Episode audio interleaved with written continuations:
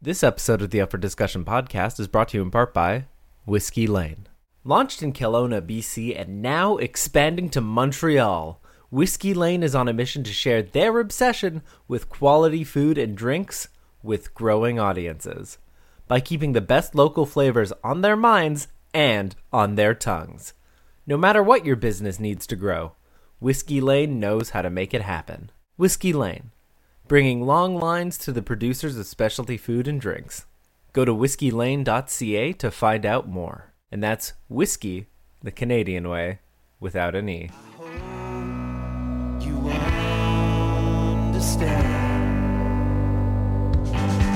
Just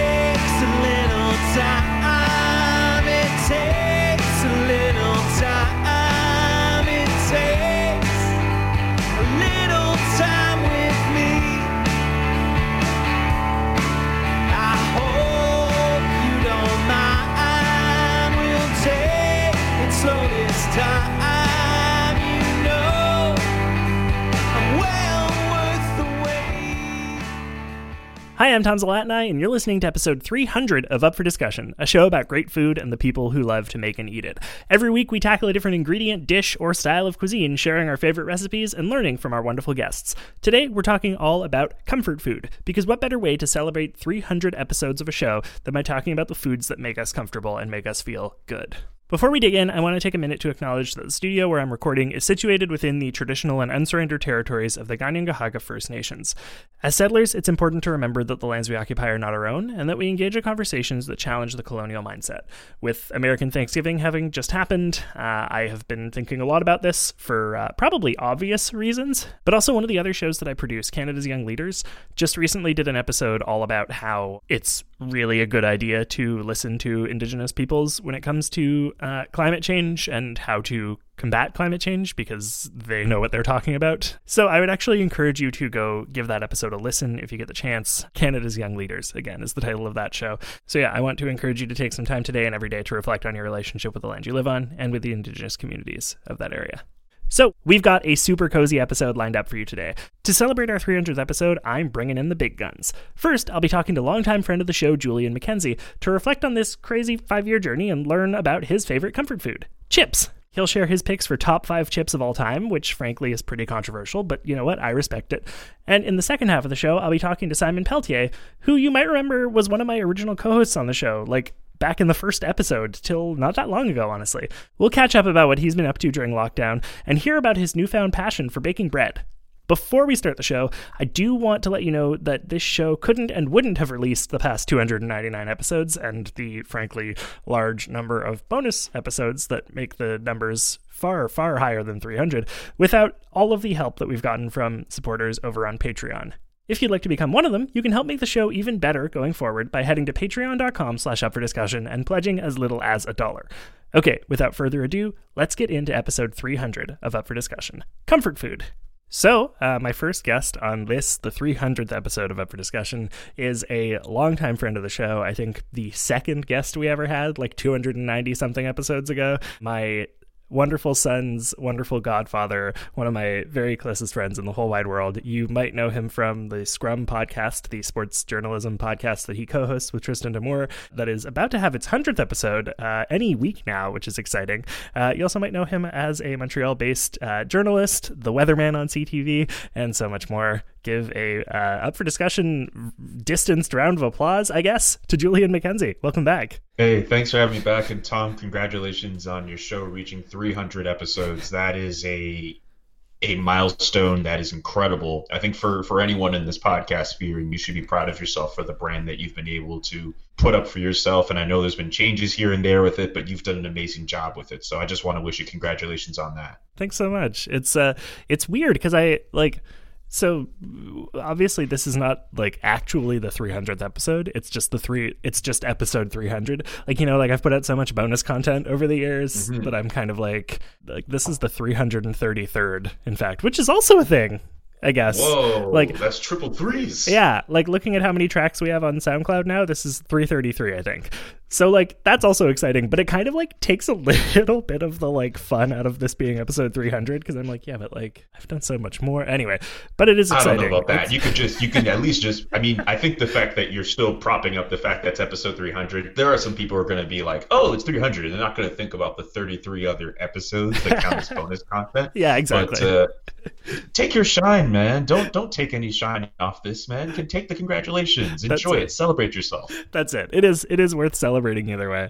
Uh, yeah, it's exciting. And you guys are about to hit episode 100. I think two weeks after this comes out, if my math is right. I think so. Yeah, I I think uh, at the rate that we've been putting out podcast episodes and uh, like the last few weeks, we've we've had a pretty good run with stuff kind of coming in consistently. Mhm. I. I- I'm willing to wager uh, the 100th episode should be on its way, and we have some pretty special plans for that. But uh, I'll leave that to to your imagination to figure out what we're gonna do for that. Sweet. Well, I'm excited to hear it. I, uh, yeah, every time a show hits 100, it's always kind of like, that's like the first like real milestone, you know? Like you can celebrate like one year anniversaries or whatever, but when you hit 100, that's the spot where it's kind of like, oh, cool. Like this is like, we just did it, you know? We, we reached 100 of something. Yeah, like, and the coolest thing, especially with podcasting, is that like everyone expects to get into the into it, and they look at all these other podcasters who are doing super well, and there are so many celebrities who get into it now. Like we're at a point where the host of Fear Factor is arguably like the most famous podcaster in the world, which is still strange to me. Yeah. But I think for people who try to get into that sphere,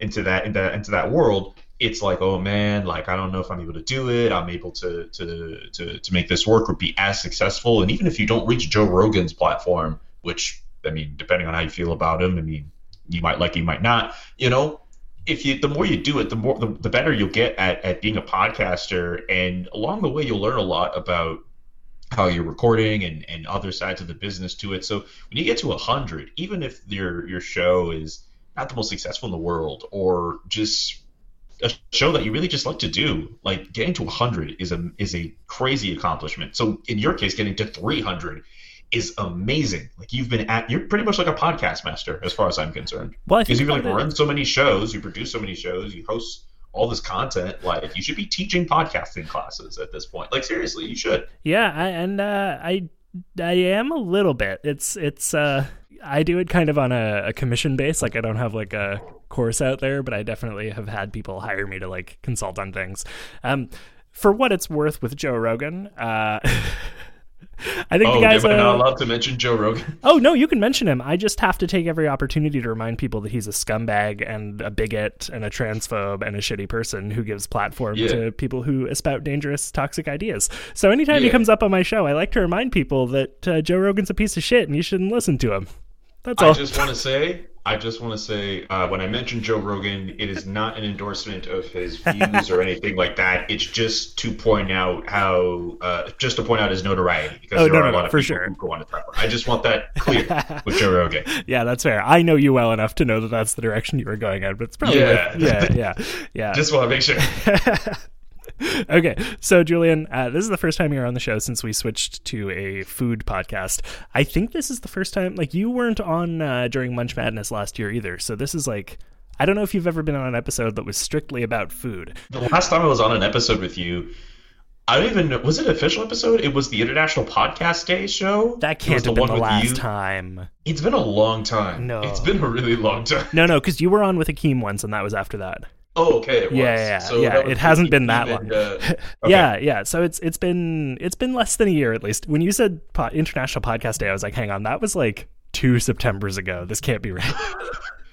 I listened to that episode the other day, man, and like I laughed the whole time. It was It was still one of the funniest. It was probably probably the greatest podcast I've ever done with you and and and Tever and Candice. Like that was the like the most fun. It was like an hour or whatever. That was like one of the most fun experiences I've ever had. That Anyway. was that that episode actually kind of was part of my inspiration for taking the show in the direction that I took it in now. Weirdly, um, because I so for a little peek behind the curtain, which I feel like is okay every once in a while. You Yeah. get meta, especially on a uh, on a milestone episode. I kind of what prompted me switching the show's format to be entirely about food was actually thinking about that International Podcast Day episode, which if people haven't listened to it, you should. It, it was very fun. Uh, I'll pull up the episode number in a minute. Um, but the that episode each of the four of us uh, brought a segment, and that segment was uh, oh, you know what? That episode didn't even have a number attached to it, so Ooh, it's, one of, it's one of the 33 bonus ones. uh, that was uh, back two years ago now. Yeah. Uh, so I can't even tell you what number to look for. Just look for it. Uh, Was it really two years ago? Yeah, it was because it was before Toby was born. It was when Teffer was pregnant with Toby. Oh my goodness. Yeah, 2018. But yeah, so thinking about that episode, the way that we structured it was that each of the four of us prepared a segment and brought it in. And uh, something about that from a production level was really fun for me. And uh, I tried to do that with Up for Discussion over the summer, and uh, all of my co hosts were super busy. So it really fell through. And I was like, okay. I guess I will just switch this to something where I am comfortable hosting solo for the like foreseeable future because I think until the pandemic is over, it's like not possible for me to to get my team together in a way that like works, you know. Uh, and I was like, okay, that's fine. My co-hosts will come and go, and I will just produce this thing, and I will run it solo as much as I need to until people can be in the room with me again, and then I'll kind of like rebuild from there. Um, and so, like, this show very much is what it is right now because of that International Podcast Day episode, because it made me realize my favorite way to do podcasts is to, like, make sure that everyone I'm talking to is, like, excited about the thing that we're talking about in that segment, which, like, seems like a wildly obvious thing to realize 300 episodes in, but, like, you know, sometimes we figure things out as we go. That's that's the beauty of podcasting, man. And, and I, I mean, not to talk about the episode again, but I will again because it was it was just really fun and, and really amazing to do and, and to have all those different and the cool thing that I like always liked about your show. I, uh, you've had all these different casting characters come in and and either guest host or, or host for a certain amount of episodes, and you've just remained that one constant. So Mm. I don't know. It, it's it's cool to see that there's all these different ebbs and flows and, and changes. I know some people like stability and like consistency and having like the same host for a certain amount of episodes. I mean, you can even go back on the scrum. I know it's Tristan and I, but there's been episodes where like I'm not there or Tristan's Sure. not there, and either I've done it myself or we've had Saki Ahmad come in or Alex Perez. I think we even had like a Harrison Rat Jason. Uh, What's the name of that podcast that Tristan and Harrison had, like about the young pope or some something like that? I don't know. Oh my god, it was But, so like, long ago. Yeah. That was a long. Oh, that was that was at least more than two years ago. But all that to say, like the fact that you were able to steady the ship with all the different people coming in and off the Mhm. ship, you know, that's still really incredible to see. So I think it's uh, you know, it's it's it's okay that people will come and go, but as long as you're able to keep the ship going, nothing wrong with that. That's it. That's kind of been my attitude is like I like to have a rotating cast a little bit. Now I like when the the cast can stick around for like a long chunk. You know, like if someone can be here for at least six months, I feel good about it. If someone's here for less than that, I'm kind of like, oh well, that was a, a miss. But like you know, I, I don't mind having people kind of coming and going. Um, but I think that once we kind of restructure things, once the world opens up again, I'm gonna hire people less just as co-hosts and more as co-producers. But anyway, that'll that'll that come. Sounds like a call out for people. If you like the show, you want to be on it. Yeah. When do you when do you think you'll have people? I mean, this is something you can always just play back in like a month or two and be like, well, that was off, or hmm, that was a good foresight. When do you think you'll have people back in your studio again? Oh my god. I'm uh I'm hopeful. I'm cautiously optimistic that it'll be by this time next year. Cuz like there's, you know, look, we don't we don't always have to talk about the fucking pandemic, right? But the reality is we're in a pandemic. I think um there's like uh, there's vaccines right currently being developed et cetera et cetera that sound promising and sound like they'll be ready you know. I think pfizer was saying by the end of this year they'll have a small batch and then like a few months later they'll have more. I'm hearing all these different things that are like generally positive in terms of vaccines but i'm not going to get my hopes up too much. So my policy this whole pandemic has been whatever the most optimistic thing that i hear from like the news is i'm going to add six months to that and assume it'll be at least six extra months um, Good. so you know in march i thought we'd be done by now but then in like july i thought maybe we'd be done by christmas and uh, i'm i'm basically i'm not going to get my hopes up too much that it'll be before like next fall but i feel like reasonably optimistic saying next fall i don't know Yeah, I'm, I'm with you on that. I'm, I'm trying to be as cautiously optimistic as I can as well. I think the fact that uh, as the pandemic was was really going through in the last six or seven months, uh, people still found ways to have businesses and sports leagues be open. Right. So that just tells me that capitalism will still reign supreme even in a pandemic that we haven't seen in the likes of about a hundred years. So Right. uh, that tells me that uh, you know if once the vaccine shows up, I think uh, that'll also kind of play into it as well, which means I probably won't get an opportunity to be vaccinated for about like I'm gonna say about three four months until Right. it's officially kind of out there, and maybe that's optimistic, but maybe that's also uh, maybe it's also not. I don't know. I, I think that by next year though, 2021, that's the year when we're going to start to see people be vaccinated. That's when we're going to start to know how viable it is. But I think we're still going to have to go through another year, another year or two of people kind of living with it, and also uh, Yeah. like all the rules and regulations of going into places with masks and stuff like that. Like we're we're going to have to deal with that for a while. Yeah. I mean, I would honestly be fine with us still, like, even if we get a vaccine widely distributed by this time next year and the pandemic is entirely eradicated, I would still be on board with people having to wear masks into stores just like Yeah. for the foreseeable future, honestly. Because I, I think that it, like, it doesn't hurt, you know? Like, I, uh, you know, make you can make the case that some people have trouble breathing with them on, but, like, that's a small segment of the population. And overall, like, it just reduces the spread of viruses, not just the pandemic, like cold and flu viruses as well. So, like, I don't see why not, you know? Yeah, I don't know, just anything to keep people safe, right? At the Yeah. end of the day, like, you know, there are a lot of, I mean, not everybody has older folks they still live with. I know a lot of people, they come into Montreal, they come from different cities, they live on their own, but we just have to kind of look out for each other and kind of care for each other and, and uh, you know, realize that we shouldn't be so selfish and just understand we're doing this for the greater good at the end of the day, right? Like you have kids, like, Yeah. you know, I wouldn't, I would hate to be reckless around you uh, just because I want to live life without a mask. You know what I'm saying? So Right. I don't know. I just hope more people. I mean, to be to be optimistic about the world is kind of Yeah, the world has proven us wrong so many times. but I still have faith that people can see that it's worth wearing masks. It's worth protecting others, and it's worth quarantining, and it's worth you know. I get it. People want to go for walks and stuff and see people, but I hope people can you know respect the fact that we still need to be safe. That's it. And I, I, you know, it's really not too much to ask that the people who do want to see people do it in the safest way as possible. You know, Like, come on. it's not, it's Seriously. not that hard. And if you're not putting in an effort, you're lazy. Hot take, maybe not even a hot take. It's kind of a lukewarm take because I feel like people have been saying it for so long. But like, it's lazy to don't man. practice pandemic safety. That's all. Um, I'm sorry for derailing all of your food questions. It's okay, you know. It's a little bit on topic because I thought it would be fun today. So, so for a little peek behind the curtain, this being our 300th episode, I wanted to get guests on who like have a really long-standing relationship with the show. And I think that the thing that is cool about guests coming back who have been around for a long time is that there is a sort of familiarity and a comfort to that, right?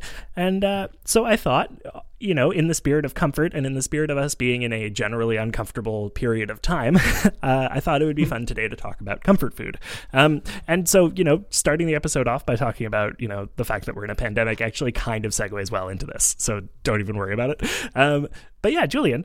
What is your uh, Yes. what is your go-to comfort food? And I guess also kind of leading into that, what's your overall relationship with comfort food? Man, that's a tough question because I think there are so many things about food that I like. There are so many foods I, I like. I mean, I think I'm a pickier eater than I give myself credit for, but I also like what I like. Sure. I guess it depends on the situation. I remember uh, when I was in school and I was working at the school newspaper, the Link newspaper, and I remember an afternoon or an evening, or I remember feel, or I remember I just felt really stressed out. I had a lot of classes going on at the time, and I was trying to juggle my work at the newspaper, my work for the school radio station CJLO, and the internships I was doing at the same time. I think I was probably still doing it. Yeah, I think I was. Um, just at that time, I was just. I think also at that point as well, I was looking to apply to go to grad school in the States. So I just had all these different things going on. And I remember just kind of being in my office and just being like, you know, just kind of alone in my thoughts and just kind of stressing out. My editor in chief at the time, Michelle Pucci, came, into the room. She's like, Are you all right? Like, she came in to check on me. And I remember just looking at her and be like, Man, I'm just.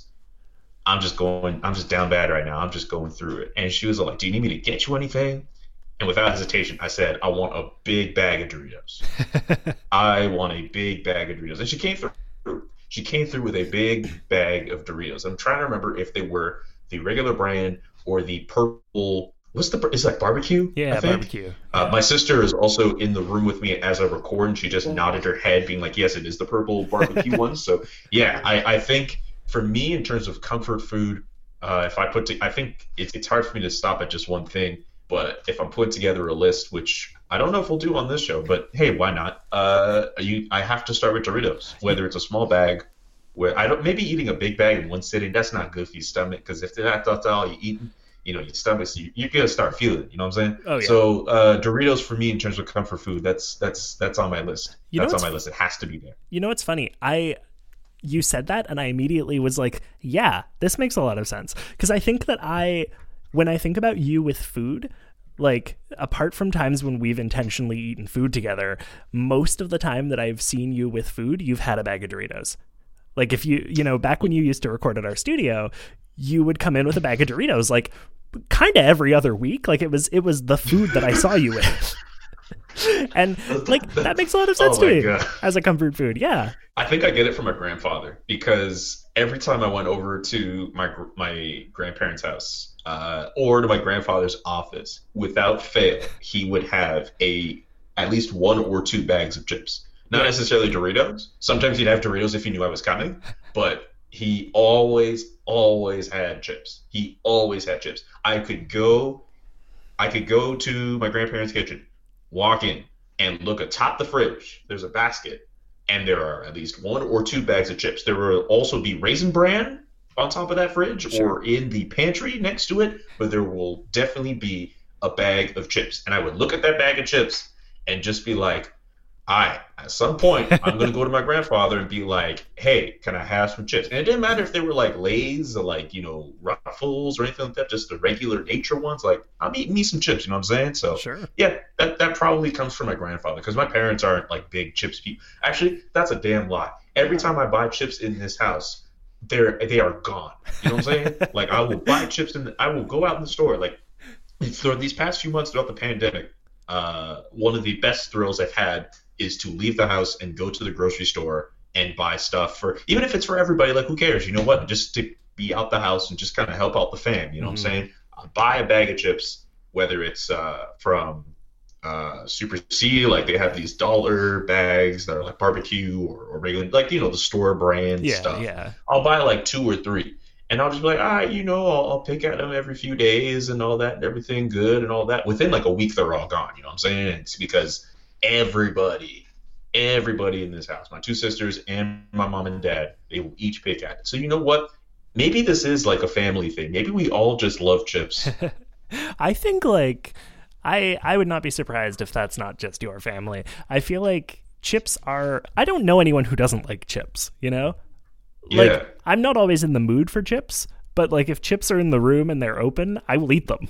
Yeah. You know? So like I think if I had a steady stream of like readily available chips in my house, I would probably not hesitate to snack on them like all the time. Uh, we had um, a bag of, I think it was like President's Choice brand.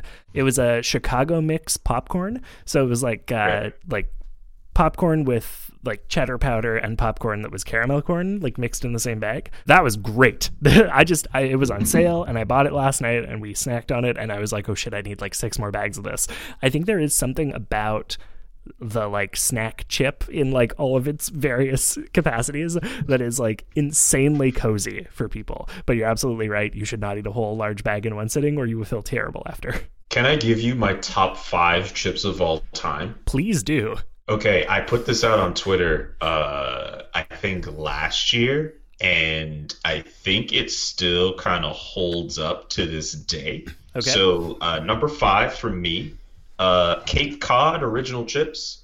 Uh, I think those are really good. They are really crunchy. Uh, they can be a little hard on the roof of your mouth, but that's if you're like really rushing them in your mouth. So don't do that. Uh, but I think that's an easy number five. Sure. Number four, um, old fashioned barbecue Lay's chips. Um, the barbecue ones, the standard barbecue ones from Lay's are pretty good. Uh, at the Bell Center for games, when you go down into their, uh, I guess, kind of eating area, their lounge, uh, you can get yourself a bag of those or regular nature ones on top of the uh, pretty much world famous hot dogs that they have over there. Uh, I don't know if you've ever read it. There's a, there's an article in the Athletic about how famous the hot dogs at the Bell Center are. No. Like they're like you'll see like hockey players who are not playing that game who are like healthy scratches will come up and will get like a whole bunch of hot dogs. And we're not just talking like like you know bums who are never going to play in the NHL. We're talking like Hall of Famers are coming up and they're getting like a whole bunch of hot dogs. Even even players, I think from the locker room will just be like, hey, uh, get that rookie to get us some hot dogs. Like it's, it's world famous, you know what I'm saying? Wow. But those barbecue ones are okay. But the old fashioned barbecue ones from Lay's, those are good. The orange bag. So that's number four. Number three, uh, this may be an unpopular take. Maybe this is a popular one, but I think because we live in this country, uh, I think it's important that we shout these chips out. Uh, ketchup chips are great. Lay's ketchup chips are great. My sister is uh, shaking her head in disapproval at my selection of number three. But let's be real here. Uh, ketchup chips is something that we should be proud of in this country. There are a lot of things in this country that we probably shouldn't be proud of as we look through our history of uh, racism and all these other atrocities that have happened that we don't talk about. Present of racism and atrocities. But I think one thing we should be proud about, we should be proud about the fact that we have consistently great hockey teams for the Olympics. We are great at winter sports. We have diversity, and we have ketchup chips. Let me put it to you this way: I have a friend in Washington D.C. who wants me to mail him a care package of ketchup chips. It's wild to me because I, you know, growing up here, had ketchup chips as a ready option. I never liked them as a kid. I had some a couple months ago for the first time, probably in like over a decade, honestly, because I just, you know, I thought I didn't like them. And now I like them, and I don't know what changed. I'm still not seeking them out because uh, I'm a I'm an all dressed guy, but like, yeah, I don't know. Something changed, and it is wild to me how everybody I know in the states talks about ketchup chips like they're this most magical thing in the universe, and I'm kind of like, I I I get the novelty of it. They're good. I don't like like I respect your top five list. They wouldn't be in mine. Is all I'm saying. Okay, that's fine. Uh, what I'll say is, is that Americans are very interested in a lot of different things that we have in Canada, including Carly Rae Jepsen. I remember being in Syracuse and, and having one of my friends be like, "Man, I love Carly Rae Jepsen." I'm like, "Really?" Like, okay. Also, speaking of all dress, you're gonna love my number two because uh, the Ruffles all dress chips are number two. Hell yeah. Because Those are my those go-to. chips, those chips, banging. Those are banging chips. Like you know, you get the mixture of everything plus the ridges. Like, come on, come on. That's that's a major key. Those that has to be number incredible. Yeah. And and number one, I mean, it's pretty obvious for me. It's it's it's it's the Doritos. And you don't need to be fancy. I don't need the ketchup chip bag. I don't need the Cool Ranch Doritos. Everybody loves these Cool Ranch Doritos. I don't need that. Give me the regular ones. Sure. You could give me the purple one. You could give me the hot barbecue one. That's okay. Uh, sweet chili heat is also. Uh, I'll get. I'll say it's a top fifteen chip. It's a top fifteen, top twenty chip. Sure. But ain't nothing better than the OG Doritos. Like, and I figured out the science. I figured out when you have the uh, Doritos cheese on your fingers and it gets everywhere, you just kind of rub your fingers together, and then that's an easy way for you to get that cheese dust off because the dust kind of clumps together. And then you can just kind of flick it off. So it's a science, but I figured it out. It took me about 24 years of life to figure that out, but I got it. Julian, So that's my top five chip. you've done you've done the hard work, so the rest of us don't have to. I don't know, And for man. that, we like in forever this, be day, grateful. in this day and age, I try to I try to learn. I try to try to be a better person every day, and I think that's just one of the life skills that I'm very proud to learn.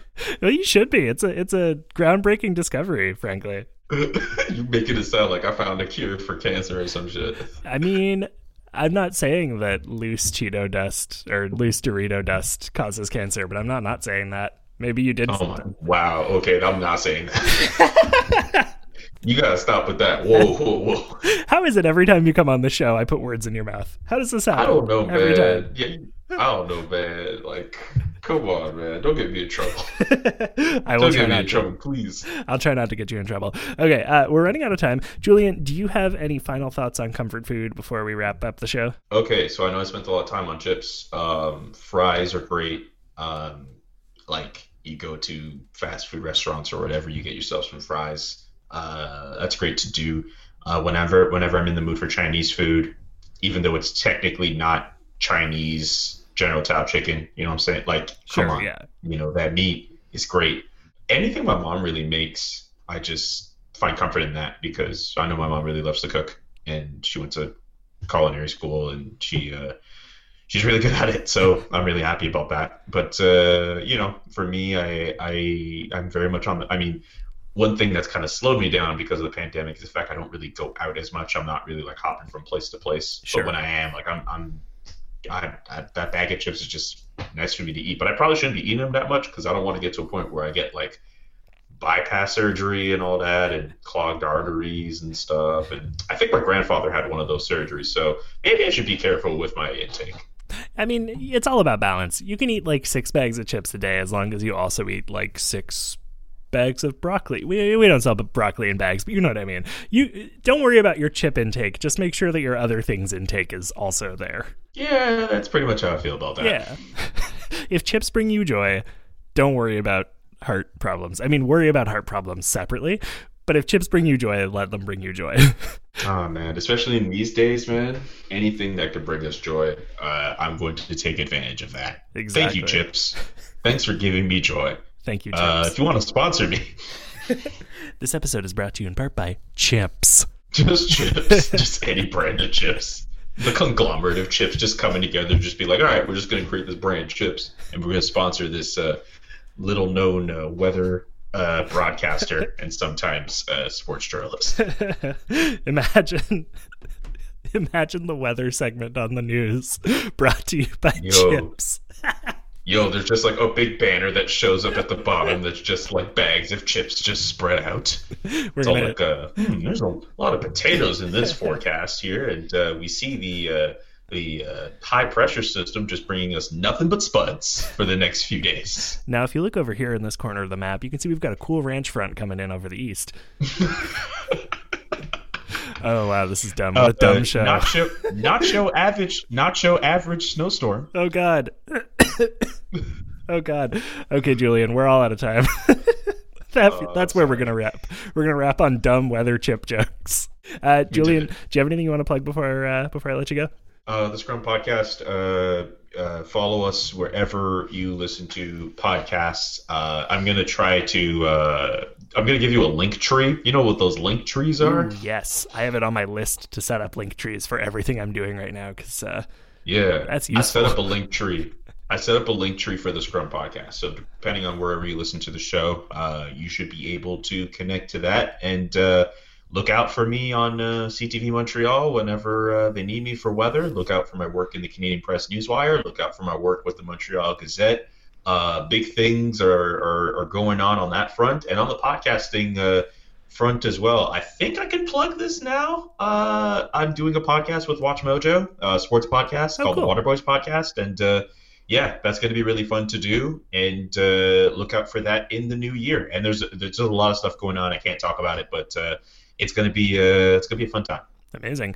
And uh, people can follow you on Twitter at JKA McKenzie to stay abreast of all of that as well, just in case there's things that because you know you've got so much going on. They're gonna they're gonna Yeah. need to to just follow you right in order to get Yeah. everything. Yeah, J.K. McKenzie, that's the one place. Sweet. Well, Julian, thanks so much. I can't wait to, you know, be able to hang out in person again and, you know, share some chips and maybe uh actually go to a Yankees game sometime. Oh man, we were supposed to do that last year, this year. Sure were. We, Oh my god. For the listeners, Julian and I had tickets, good tickets, to see the Yankees Very and the Blue tickets. Jays in Montreal. Uh, I think a week after the pandemic started, so that game got canceled. Yep. Yep. It's, it was literally the same month the pod. It, oh my god! And you know what's crazy now? Over the summer, I bought myself a Yankee shirt. So uh, when they do come back, whether it's through the Tampa Bay Rays or the Blue Jays or whatever, uh, I will be wearing that with you. Amazing. I'm excited. Uh, uh, yeah, that's that's high on my list of things to do once it's safe to be in crowded areas again. Yes. Well, you know what? Maybe sometime before it's safe to be in crowded areas, we can watch a game at the same time on Zoom. That's a, that would actually be a cool idea. Kind of do like what the Jesus and Mero actually did that on uh, in the pandemic, and they watched the game. I think with like Mark Tix, Mark Tix, sorry, I can't believe I'm butchering his name. Mark Teixeira. They watched a game with him uh, for the MLB Network. So That's maybe we could do that. Who yeah, knows? yeah, we'll figure something out. Anyway, good talking to you, man. Have a good one. Hey man, good talking to you, man. Congratulations again on 300 episodes. Thanks, and congrats on the 100 coming up. Thank you very much, man. I really appreciate it. All right, we'll talk to you soon. All right, man. Peace. Take ya. care of yourself. Tell uh, tell everyone I say hey. I will. I'll give Toby a hug for you. Aww, and Teffer too. Give Teffer a hug as well, and Rhea as well. Will do. If you're enjoying this episode so far, consider leaving a rating and review on Apple Podcasts. It's the best way for the show to grow, and for the rest of November and December, I'll be donating $2 to the Depot Community Food Center, which is my local food bank here in NDG. It'll take you like two minutes to leave a review, and they can make every dollar be worth like $3 worth of food. Uh, so you know, every review that you leave is functionally buying like $6 worth of food for people in need. It goes a long way toward helping combat food insecurity on a local level, and it helps our show grow. Everybody wins. Now, before we move on from talking about chips, I realize I should, at the very least, tell you what my favorite chips are. Now, I don't have a top five list worked out like Julian. Maybe I'll work on that this week. But I can tell you that my go to chips these days are All Dressed Ruffles and the purple bag barbecue Doritos that Julian alluded to earlier in the episode. I was also a big fan of the limited edition flame grilled cheeseburger ruffles. Those were incredible, and I'm kind of really mad that they were limited edition because I can't find them anymore and I need more. If you have a hookup for those and want to give me a, you know, maybe a gift to congratulate me on 300 episodes or an early Christmas present, the address for my PO box is in the episode description. I'm dead serious. Please give me some tasty chips. All right, moving on. Let's hear from former host of the show, Simon Peltier. Okay, the next person I'm talking to on this, the 300th episode of Up for Discussion, but really kind of the 330 something episode of Up for Discussion. Let's not get into it. You guys, uh, if you've been listening to the show for a very long time, uh, especially those of you who've been listening since the very first episode, will definitely know this next person. Uh, he used to be one of the co hosts of the show until really not that long ago, uh, and I am very, very happy to welcome back the prodigal bread boy of the podcast, Simon Peltier. Hello, hello, the prodigal bread boy. I'm gonna put that on a business card. I think You know, that's just the best way to wrap me up. you know Hansel and Gretel and how they have to leave a trail of breadcrumbs through the forest so they can find their way home. You're you're that. You're the you're the you're Hansel and Gretel except you didn't get eaten by a witch. You found No, your way home. I didn't, and uh, yeah, and rather than breadcrumbs, I make croutons out of the bread that go stale and that I don't eat. So you know, Yeah. close enough. I I want how many how many listeners do you expect have been listening since day one? Kendallin. Yeah. hey, Candlin. Maybe How you Patrick. doing? Maybe Patrick actually. Patrick I think has been around too. longer. Yeah. How's it going, guys? I, ho- I hope you guys. I hope you guys uh, didn't miss my voice too much because that would be sad otherwise. Yeah. So what have you been up to? Welcome back. We're in a pandemic. Thanks, man.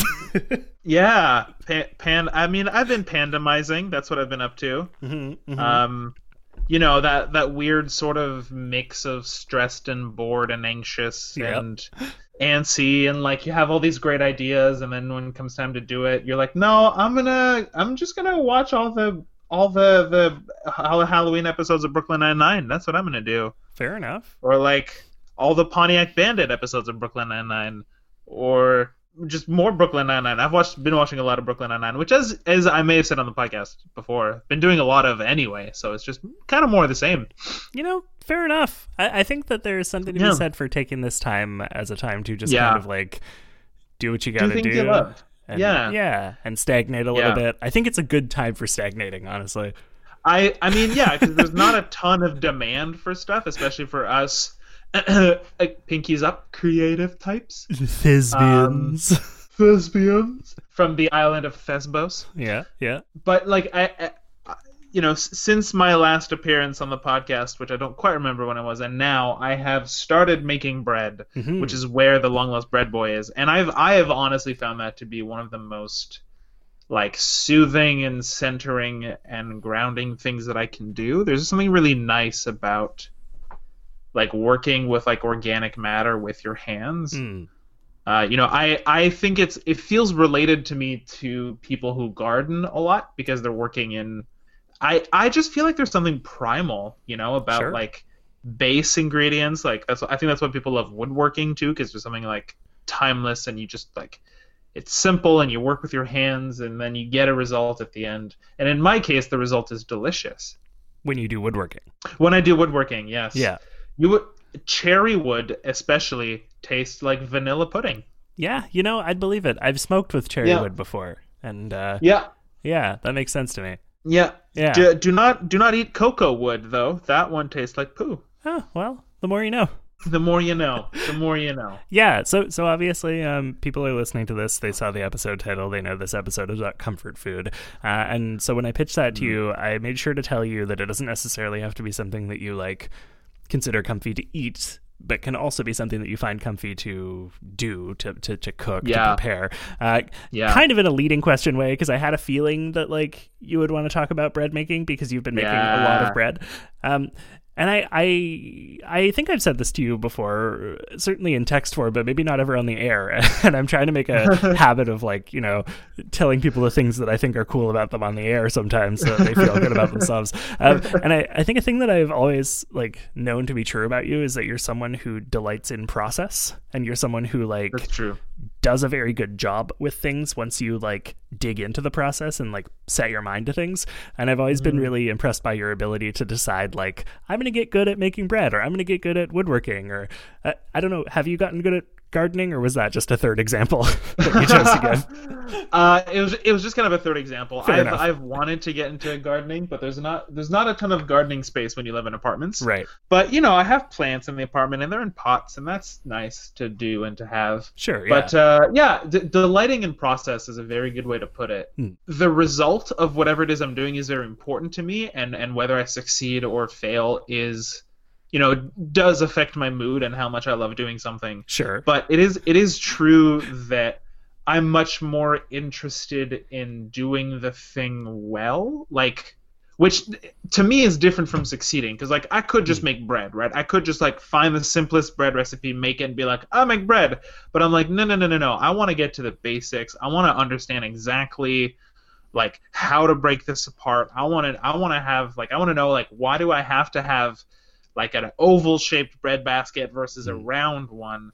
And like what does a kneading do? And like I want to understand all this stuff so that I can then just do it Right. you know? And I I think like similar with like woodworking you know? Like I've I've wanted to I've started with like really really simple stuff so that I can understand like what are the basic premises of things like joinery and what are the basic you know like how like how, how do I assemble things and you know like it, it's just yeah delighting in process I think is a really good way to put it Yeah, well, I think that makes sense. Like, I think that there is, it's like you said, there there is something about, you know, you can you can find satisfaction in just getting a thing done, but there's mm-hmm. also something really satisfying in taking the time to really like yeah make sure you're doing it well, you know. And that's not to say that every loaf of bread is going to be perfect. You're going to have, you know, No. there's gonna, there's going to be days where you're going to fuck up. There's going to be days where oh like I have the I have. yeast just like decides to screw you over. Like it, the, the bread is temperamental, but like it's yes it is yeah you know it, it's it's still like doing something doing something with your hands doing something that like requires an understanding of the process behind it i think is it's satisfying on a different level from like yeah just like checking boxes and getting something done Yeah, and there's like something about feeling really proud of what I did, and I mm. think that that like to me that is beyond just getting the thing done. Like I want the thing, I want to be able to look at it, and and a part of me feels like this is me. Like there mm-hmm. is a there is a part of me in this, and I didn't do it where my like with my mind elsewhere, my heart elsewhere. I did it like focused, and I did it, I did it loving it, and I think that's that's the most important thing for me, and that's why like you know that's also why uh, I've been writing this stupid play for three years now, almost four years, because it's like it's it's a very I'm, I'm trying to keep a lot of the, the, the things sort of private until it's done, but like Sure. it's a very it's a very personally important play that I think deserves to be to be made with care and to be to be made with with attention and be made well, both well written and also respecting a lot of the the the subject matter, you know. And and if it's gonna take four years, five years, then God damn it, it'll take that long. But when it'll be done, it's gonna win a Governor General's award. I've I'm won gonna a, do it. I've won a Governor General's award, so let me tell you, it's a good time. You've wait, you've won one? Wait, no, what's the one that they give to high school students? I don't That's know. the Oh. Lieu- Lieutenant Governor General. There we go. Uh, oh, you want to? Oh, everybody gets a lieutenant Yeah. governor general. they just hand those out. They have a quota. They just have to give them. It's uh, I think it's it's one per high school or two per high school per year or something. Anyway, whatever it is. yeah, yeah. Whatever it is. Oh, to our goodness. to our American to our American friends, I don't know how to describe to you what a governor general award is. It's prestigious, is Yeah. what I'll say. And It's- it's it's an it's honor. not it's not even it's not even like a like a like a gold record thing or platinum where it's just like oh or like New York Times bestseller where you sold more than whatever. It's like the governor general is a person who represents the queen and they read your thing and they went that guy or person that person deserves a stamp Yeah. and then you get a stamp on your book and it's like gold or silver i don't remember maybe there's like maybe there's medals you know gold silver bronze Maybe. Yeah. but it's uh it's it's a, it's it's kind of like the medal of freedom is that what it's called in the us the one that the one Maybe. that presidents give people Maybe. I like to think of it almost like a key to the city, where it, it doesn't really, it, like it matters exactly zero, but Yeah, like people are like proud of you for having it. yeah but it's it's awarded to it's awarded to to a thing rather than to a person Right. You know, so it's like it's not. It, I don't get the governor general's award, the or I don't get the key to the city. It's the book that gets the key to the city. Right. And so the book, the book can go wherever it wants, and every. I, I think that's what the key to the city is. You can just go wherever you want. Yeah. A- people are it's a- legally obligated to let you into their homes. it's a passkey to everywhere. Yeah. You want to go to the zoo? Go to the zoo. You want to go to the bank? Go to the bank. You want to go inside the vault? You got it. You got a key to the city. Go That's for it. it. That's it. If Yeah. the vault is inside the city, then the the vault is yours. That's how that works. Where, where, where do you think? Where do you think the, the the line for where the city ends, where your key doesn't apply anymore? the suburbs. The suburbs. Yeah, Yeah. So yeah. okay. So once you're in the suburbs, you're in the clear. I think once they're in you're the clear. once you're like so you know how like people from the West Island say they're from Montreal, but like they're not. Right. Like I think that once you're in a borough that has to have a different name than than the name of the city written in your like mailing address, Yeah. you're outside of the bounds of the city, even if you're I like gotcha. in the greater area. Yeah. Yeah. yeah, So actually, I guess Or- I would or- I would argue that Verdun maybe also, even though Verdun I think of as being like Verdun's weird because Verdun is so very much part of Montreal, but still like Yes. in its mailing addresses you have to put Verdun. You have to put Verdun, and we have our own mayor. Yeah. Like, you know. Well, that's Which it. actually, I think I think every borough has their own mayor. I'm sure NDG has a mayor also. I think so. Yeah, yeah. I, I love that this topic started with how do we relate to Americans, and then went back to highly Montreal specific. well, you know that, that's okay. You know. yeah. yeah. Yeah. We can we can go fine. local. We can go local and we can go broad. It's it's it's you know. It's important. Everybody listening, I'm sure, has similar things It's- where they look at their city and they're like, It's "That's not part of our city." Yeah, People people in Vancouver are going, yeah, that's like Gastown. yeah, Mountain Heights, East Van. Those are all the ones I know. I mean, I'm sure there's also a West Van, South Van, and North Van. I would assume. Please Yeah. correct me if you're from Vancouver and you're listening to me. Surrey is another one. Oh, Langley. Surrey. Burnaby Yeah, is another one. yeah, yeah, Vancouver Island, yeah. Different from Vancouver City. but same name. So Yep. the key the key still applies. It's it's like Vancouver, Washington. It's different from the other Vancouver. Still applies. Yeah, Still applies. And you know what? You know what? The key to the city to Montreal also applies to Montreal Lake, Saskatchewan. Yeah. So that's a real place. Look it up. that's it. We don't talk about this enough, but if you get the key to the city to Ottawa, Canada, you also have the key to the city to Ontario, California. It's confusing. I don't know how That's it happened true. that way, but uh, hey, you know what? You're you're just a quick hop and a drive from Anaheim at that point, and uh, you can go to Disneyland. You can go to VidCon if it ever happens again in person. You got a I'm whole sure it lot will of at some point. Oh, probably, probably Yeah. sooner than the pandemic Lot- is over. Lots of things are happening in Anaheim. I'm sure there's a there's a thriving foodie scene in Anaheim also. Ah, You know. maybe. When I was in Anaheim, I just ate at Denny's a lot. Yeah, but that's a choice, you know. That was a choice. not- It was a very deliberate choice. David and I went to Denny's like six times in a weekend. Yeah, no, that's that's a decision that you made. It wasn't. It's not like you looked you looked in the vast, sprawling city of Anaheim and saw just the one sign and no other restaurants, and you thought, well, that's where we go. We stepped out of our hotel and we looked right and saw there was a Denny's and a IHOP like on the same block, and we said, "All right, let's make this happen." Ah.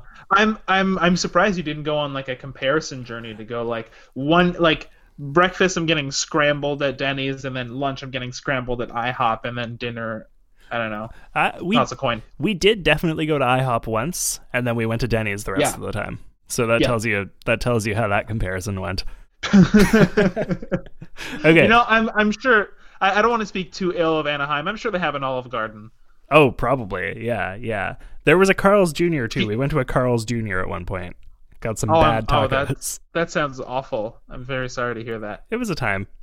Um, so Yeah. so Simon, uh, coming back to the Yes. sort of comfort food side of things, obviously, Yeah. uh, I'm guessing you started baking bread in quarantine like everybody else, or did this start a little I bit did. before that? I did. Okay, okay, Well, my my desire to start bread started a long time ago when Sure. our mutual friend Jake Jake Weens started making bread, hmm and uh, as I'm sure you have experienced, his bread is incredible. Jake makes good bread. Um, Jake is Jake another one of those people who, uh, not to isolate the audience, but Jake Weens is uh, actually, you know what, audience, if you want to know who Jake Weens is, I've linked him. Uh, he does a lot of music stuff. I've linked him in the description of this episode. There, now you're looped he in. does a lot of music stuff. I he does a lot of music stuff that I don't understand. yeah, he's a jazz Uh, musician. You know, you know, but like, but even beyond jazz musician, he'll be like, I'm mix, I'm messing with like micro tritones in this one. well, like, isn't he and doing like, his master's in music theory or something? I feel like that was a I thing. think he has he has his masters in music. there theory. we go. Anyway, Yeah. Jake is another person who uh, who delights Yes. in process. Actually, Yes. yeah, And so I I bought the same bread book that he had when he started making bread, right. um, and have been have been learning a lot through that. And through he actually gave me some yeast a couple years ago that I tried using beginning of the pandemic, and it did not work because yeast has a shelf life, Yep. um, and it it's it's alive, and if it's alive, that means it dies at some point. It sure does. Which it did. Yep. oh my goodness. Uh, I gotta say, my, my my first couple attempts at bread um, resulted in uh, Lauren and I eating a lot of flatbread, Mm, okay. um, which which you think is going to be really good until you realize that like your sort of nan-shaped, nan-sized piece of bread is actually is a full loaf, but it's just compressed. Mm, Uh, so it's really dense and really heavy. yeah. we got tired of it real fast. I feel like when that Um, happens, you turn that into croutons because I think that could be salvaged as croutons, but maybe not actually used as a flatbread. Maybe we just. I mean, uh, fortunately, after that, I became successful. There we go. never never encountered that problem since. Yeah, so bread is one of my comfort things and comfort foods. Mm. Another thing that I love doing that really like brings me back to myself weirdly enough Hmm. is folding laundry. Sure. And and, and maybe that's like an uh, an extension of in general like organizing is something that brings me brings me at peace very much. Sure. I one one- one thing that has arisen in in in my quarantine life is I am I am 99% sure that I live with ADD Sure. you know, and I, I that was quite a that was quite a, a, a process to, to undergo and to, to sort of recognize because I always kind of lived with a lot of a lot of shame and a lot of like sort of self disdain because there's a lot of things that I felt like I wasn't able to do and a lot of things that friends would tell me that I would forget and tasks that I couldn't do and it was hard for me to focus. And it wasn't until like I think Lauren was just straight up like, "Do you think you might have ADD?" And I was like, "I don't know. I never thought of that." Hmm. And then I like started reading up about it, and almost every every time I read up about it, I would start crying because I like was like, "This is it. This is I don't. I'm not just a bad person. I have a condition." Yeah. And so, like my my uh, one of my family members is a, a school psychologist, and I've been talking to them a fair amount about that. Um, so like I'm I'm essentially just lacking a, a, formal diagnosis, Right. Yeah. then might lead to medication, which would be really interesting to to try out. But all that to say that like because my brain feels like a jumble when my environment isn't, that brings me a lot of peace and it makes in fact it, it- it's a lot easier for then my brain to settle. Because if like my desk is a mess then every time I look over to grab a pen, I'm gonna see all of the seven things that are in the way and think of where those things should go and that thing should go in here and I have to deal with that and you know. And so like keeping things clear and keeping things like well organized helps keep me focused. And I think folding laundry is something similar to that where I'm like bringing order to disorder Right. all all my shirts are like nicely folded and rolled up and they all like fit perfectly in the in my in my dresser drawer and they're all like you know i have like a perfect gradient of white to black t-shirts like white black and then a bunch of shades of gray in the middle which brings that. me a lot of joy to look at and yeah there's just like i'll i'll put on a tv show or a movie and i'll i've watched a lot of movies and tv shows while folding laundry and usually i'll like have a beer and some chips and whatever and i'll just like do that and then my cat comes and we hang out and we cuddle for a little bit and it's like it's it's not a fast process but i like that it's not a fast process i Sure. like that that it it's uh, you know it's the thing that gets me to slow down that that takes my time working with my hands again Yeah. um I mean, honestly, I think I think finding things where again this comes back to the whole process thing.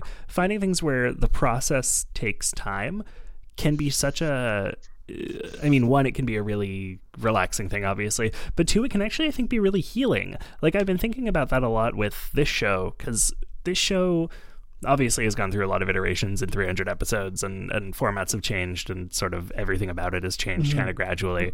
And, like, where it currently is, is that I feel like I'm putting a lot more thought and intention behind every episode than I used to, or Yeah. than I ever have, frankly. Mm-hmm. and it's like mm-hmm. there's something really good for me in that, you know, where every episode that I put out, I'm like, oh, this is like I've actually like put more of myself into this than I used to. I I'm invested in this. It brings me joy and it brings me peace and like it's more work than it's ever been before. Um, you know, scheduling is crazier because I'm booking guests for you know shorter time slots all over the place and we're doing one-on-one calls and it's you know it's not just okay everybody show up at six o'clock on a monday like it used to be for four years it's it's very you know it's hectic but it's hectic in a way that like I'm I'm enjoying the process of it a lot more and I'm I'm putting that time Yeah. in and I'm I'm finding myself sitting and thinking and being like more thoughtful about things which like mm. I find really interesting because when I shifted to food as the like main theme for the show, I was kind of thinking I was doing that so that the show wouldn't get too heady because there was a part of me that was getting really overwhelmed by like the sort of you know I think when I think of like season 4 of Up for Discussion or whatever it it was very like sort of justice oriented and like personal growth oriented which was really great. But when the pandemic hit it was hard to do that without it getting really heavy every single episode. And uh Yeah, and so I was like it'll be lighter if I talk about food. But now I'm sitting and every episode I'm like oh I really want to like like break the barriers of people's hearts by talking to them about the food that they love and I want to hear I mean, the, stories the the weight of people's hearts is through their stomach. That's a that's a widely well reported, well established thing. You know? well that's it but we all just we all know. Yeah, and that's it. And I find it so funny that like this thing that I did that like honestly like was at least partly to make this easier for me has become something that I'm putting so much of myself into and so much like love and care and attention to detail with that uh yeah, I'm just uh I think that there is something really cool about about finding those things that you can do that like do that for you, you know? Yeah. Yeah, I think I think laundry is similar for me. I just don't get to do it as often because uh, Toby really likes to help, and I say help in air quotes there because he uh, he's not helpful. um, No, I mean, it, he's not at an age where he really can be. no, he's at an age With- where he really wants to be. really. yeah, he Yeah. Uh, he he's okay at like you know if I give him something of his and ask him to put it in his drawer, he can do that. It won't stay folded, Oh, good. but like Yeah. he can do it. No. but he likes to take Yeah. initiative and like you know one day that's going to serve him really well right now it's really awful Because he will like you know remove trash from the trash can, or you know, want to put the knives on the counter or whatever. Yeah, well, he like brought an open, like a large open carton of juice into the studio yesterday because he wanted some juice. and I Ah. was like, I appreciate that you're like making an effort here, but like if you spill this juice on the equipment, I'm going to charge you a three hundred dollar fine. It, the paper's been on the wall for like years. yeah. yeah, but yeah, I, I think there's something really, uh, there's something really beautiful about finding those things that let you like have that moment and have that order and have that that comfort. So I'm glad that you've uh, you've managed to to find those things and and have And there's been able to have that comfort during this crazy time. yeah, and there's there's something. Um, have I ever talked to you about Richard Rohr? Maybe I have. Maybe, I Maybe the- Anyway, the, name is really familiar. I've been uh, I've been reading some of his stuff and, and listening to some of his podcasts. He's a Franciscan friar whose writings resemble a lot of like sort of Eckhart Tolle and that sort of um, general like sphere of like uh, sort of mysticism and like openness to present moment and stuff, uh, non-judgmental acceptance. Uh, even though he's Franciscan, there- there are times when you almost feel like he's a Buddhist Okay. and uh, and if you ask him, he'll be like, "Yeah, sure, why not?" Um, uh, but what one thing he says a lot is how you do anything is how you do everything. Mm. You almost you don't want it to be true because it's so challenging to hear. But like it's it's true that if if you like once you start to incorporate intention and like slowness and attention to what you do, then it becomes a lot easier or it just like slowly starts to bleed into everything else that you do. Like you start to do everything else like really well, and you start to do everything else like stopping to pay attention to make sure that you're doing it the right way. hmm And and and I and I think that that also like brings brings about a little bit more empathy because you go like, if I speak this way, is it gonna like is is that gonna be hurtful? Is that the best way to express what I'm trying to say? And then you know, yeah, it, how you do anything is how you do everything, and I think that's that's a very challenging thing to kind of remind yourself and be like, you know, if there, if there's a moment when you get really really angry at, at whatever at nothing, then you go like, wait, no, how do I want to do this? hmm And then you can, you know, Yeah, I like that a lot.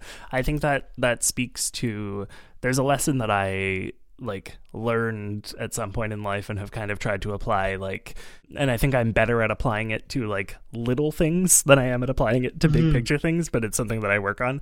Uh, and it's this idea of considering the next. So so in a really to simplify it a lot, if you go to the bathroom and uh, Yeah. you're out of you like notice that the toilet paper is about to run out you know it's not out there's there's four squares left on it you could leave Yeah. the room and the next person could come in and probably be fine.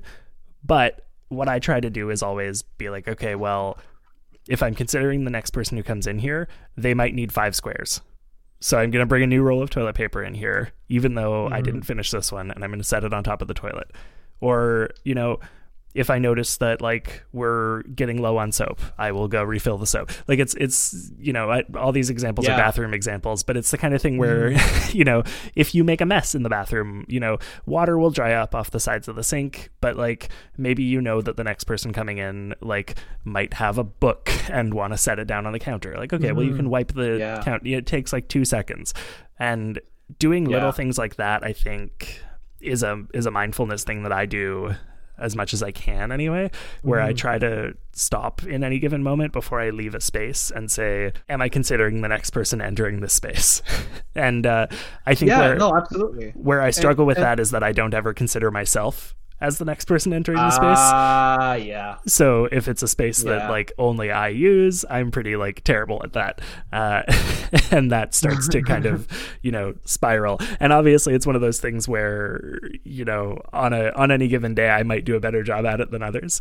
But uh, but yeah, Sure, of course. And like, and like, it, it, it can be really easy to excuse those little things away by saying like, I'm really busy or I'm doing more important things or, or you know what, all like. But there, there is something, you know, and it's- similar with me with like keeping things kind of tidy and organized. right, Is like, like those small details, like uh, paying attention to those small details, puts you in the habit of paying attention to to small details in more places and in, in more situations and then it becomes easier to pay attention to the small details of like if if a friend kind of says like hey that thing was kind of hurtful you're not going to excuse it away as much by being like but i'm saying a bigger more important thing. You can be like okay no i hear you. I'm sorry. Right. um like what you know uh, yeah i don't know. It's how you do anything is how you do everything. That's just that's how it is. It keeps coming back to that Yeah. you know? Well, I like that a Uh, lot. That I I think that's a, a really valuable lesson to learn, and uh, thank you for sharing it. I'm always happy to come come to me for all your all your needs on mysticism and, and all that stuff, and I'm super. I'm here for it. Simon Peltier, local mystic, Was it prodigal, long lost bread boy, local mystic? I'm into it. future I'm into gardener, it. Young John Hamm. thespian, etc. I do want I do want to talk about food though, because we haven't really done that. You and I share a very deep love for barbecue. True. and and living in the north as we do there is a there's there's not as much of an abundance of that Yeah. but the couple places that do it do it really really well like you're close to Bofinger in Mhm. ndg and i'm close to blackstrap in verdun um, have you ever been to triple crown in little italy I have not, and I actually haven't been to Blackstrap yet Oh. either. I, I know you haven't been to blackstrap but triple crown is i think possibly the best barbecue in montreal Okay. easy they so they're they're in Little Italy right across from the park. So they do this actually very cute thing where you can go and and um, get your food no in non-pandemic times get your food in a picnic basket and then you go across the street and they'll give you like glasses and plates and all your food's in there and you can oh it's so good some of the best fried chicken I've ever had in my life Mm, okay, I'm gonna have to check man. this out once uh, yeah once I can go to Little Italy again. Yeah. But I think like it's it's so interesting to me that you know we've been talking about like a lot of slow things and like the whole thing of barbecue is you cook it low and slow and Right. it's like you you get a piece of meat that that is almost otherwise unedible because it's so tough but then you like just cover it lather it in all this beautiful juicy warm spices and then you put it somewhere and you don't touch it for like 18 hours in some cases. And then it comes out and it's oh it like melts in your like a good brisket that just Mhm. like oh my god. Yeah, oh now I want blackstrap I think I'm gonna order blackstrap when this is done because like ah. I'm jealous. I uh, maybe I'll order some Bofinger. I uh, oh yeah, I do it. I will say like the the pandemic gave me the opportunity to grill a lot more this summer than I might have otherwise. Um, also, getting a grill Yeah. gave me the opportunity to grill a lot more this summer than I would have. And Yes. uh, yes yeah, that that is one of those things where I mean, again, it comes back to that you know joy in the process thing where it does take so long. You know, it sometimes you start grilling in like the middle of the afternoon, and by the time you put the fire out, it's nighttime, and it's like okay. I just spent like four or five hours outside and like basically have just been like you know you don't necessarily have to focus 100% on the on the grilling. Like there's a lot Right. of downtime. You can read you can mm-hmm. listen to things you can you know watch a baseball game on your phone Yeah. or whatever. But like you spending that much time in a dedicated way at least like working on food for yourself is something that i think is really really important and really beautiful. Yeah. And even and even if it's not barbecue and it's just like you know cooking for yourself there is I love that like that's that's one of the things I do for myself too when I really want to like reconnect and, and slow down a little bit is like just like I'll I'll pick a meal and then I'm I'm I'm quite fortunate that I live close to like several um, good quality markets. hmm I, I can go and get all these like nice fresh local ingredients and then I come back home and I'll make uh, like like whatever it is. I like I don't know. I want to make some baked salmon. I'll make some baked salmon, or I want to make roasted Brussels sprouts. I'll do that. But there's like, you know, and then you look at it and you're done and it's delicious, and you know you made it and you're proud of it. And yeah that's that's I think that that's that's my favorite part of it for me is knowing it's like being proud that I can make some great stuff. Yeah, that's it. Be, you you know that you have accomplished a thing, and even though it's not a thing that is permanent, it's a thing that is like important. You know? Yeah. Yeah. I love that. Simon, thank you so much for uh, for phoning in for uh, for this episode. Do you um do you have any final thoughts or anything you want to plug before I let you go? This was good. I like this. I like doing this. This Yeah. is fun. Me too. I'll get you back soon. And uh, everybody, just uh, take care of yourselves. Do things you love. Say hello to people you love, and tell them you love them. Yeah. Speaking of people we love, um, do you have uh, anybody you love who maybe has uh, new music out that you want to plug? like a fiance, maybe? yes. uh, so my my wonderful, incredibly talented fiance Lauren Taggart has has uh, at this at this point it's been it's been a few weeks by the time this comes out, but she's just released a new single called "The River." That is getting a lot of buzz, a lot of acclaim. It's very, very good, touching song, very beautiful. And if if you have time to go read a couple, there's like a lot of people that are writing articles about it and the story behind it and the story behind the recording of it too is very beautiful and very very touching and and I felt so honored to be to see a lot of it happen Mm. and to watch her create this song and to to like i in several cases be in the studio with her while she's doing that and creating that um yeah check her out she's really great go give her some love go Yeah. give her uh, go tell her you love her go Do tell it. her you love her and be don't be not creepy about it when you do it Yeah. know? just Yeah. go tell you go tell her you love her in a non creepy way Yeah, I'll uh, I'll make sure there's a link to. Uh, I think I've only been able to listen to it on Spotify. Do you know offhand Uh, if it's it's- available anywhere else? i'm pretty sure it's all over Okay, um I'm just bad at yeah. finding music, but I'll I'll at least include the Fair enough. Spotify link. And uh, yeah yeah, I I would actually Yeah. I would echo that. Um, people should, uh, if you're interested in hearing about the story behind the song, and you should be because it's very interesting. Uh, I I did read a couple of the articles uh, that came up when I was trying to find the song anywhere other than Spotify because I didn't feel like opening my Spotify app. and uh, it is very cool. It's uh, yeah, Lauren is so awesome. I can't wait to uh, when this pandemic is over. I cannot wait to get to know her better. oh, dude, she's so great, man. Yeah, if you if you want someone who's who's like filled with cool stories, you talk to her. You put her put her in front of a mic and you go like, "Tell me about your the best camping trip you've ever had," and then that's that's gonna be a couple hours of just bunch of different stories, and that's it. That's the kind of person she is, and I love her. I'm gonna keep that in mind next time I'm looking for guests. Do that. Well, All thank right. you so much. This was I always love doing this. It's Thanks, good to be back. I miss you. I'm looking forward right. to I uh, miss you too. being able to eat together again someday. Oh, let's do it. Okay. Hey, take it easy. Have a good one. All right. See ya. You too. Bye bye. Thanks so much for listening to Up for Discussion.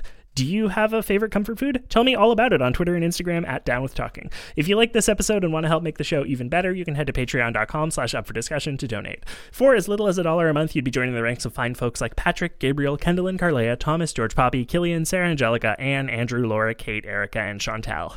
Patrons get access to our Discord server, the ability to request topics for episodes of the show, invites to exclusive Zoom dinner parties, and so much more. Again, that's patreon.com slash up for discussion. We also have merch. You can hit the merch link in the description of this episode to get all sorts of great stuff from our lovely friends over at TeePublic. And of course, you can support the show for free by leaving a rating and review on your podcatcher of choice and by sharing this episode with a friend. Please, please do that. It is the best way for the show to grow, and I really, really need your help with that. Our theme music is by Zach Ingles, and our cover art is by David Flam. You can find links to support both of them in the description of this episode, and I would highly recommend it. I know Dave just recently updated his website, and uh, it is really awesome. Love those guys, so go check out all of that. There will also be links to everything that Julian and Simon and I discussed in this episode in the description as well for ease of access. Last but not least, the show is produced and edited by me, Tom Zalatni, as part of the Upford Network. You can find out about all the great shows on our network at upfordnetwork.com. See you next week. you understand. It just takes a little time. It takes a little time.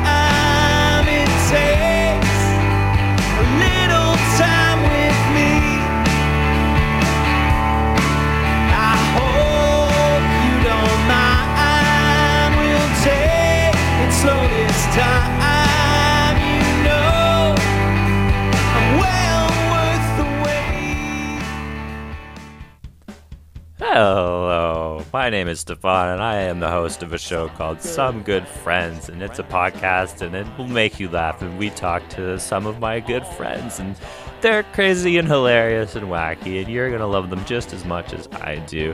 Currently, while I'm recording this, I forgot to mute all my other takes, so I'm hearing myself say different words in my ears.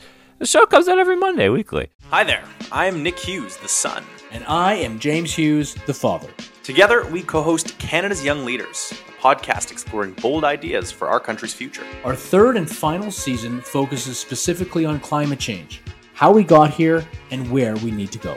We'll be speaking with young environmental leaders about the roles of governments, corporations, and individuals in combating this crisis, and also thinking about the role of the COVID 19 pandemic in the climate movement. So, if you're someone who is concerned about climate change and wants to learn more, check out Canada's Young Leaders, a very proud member of the Upford Network.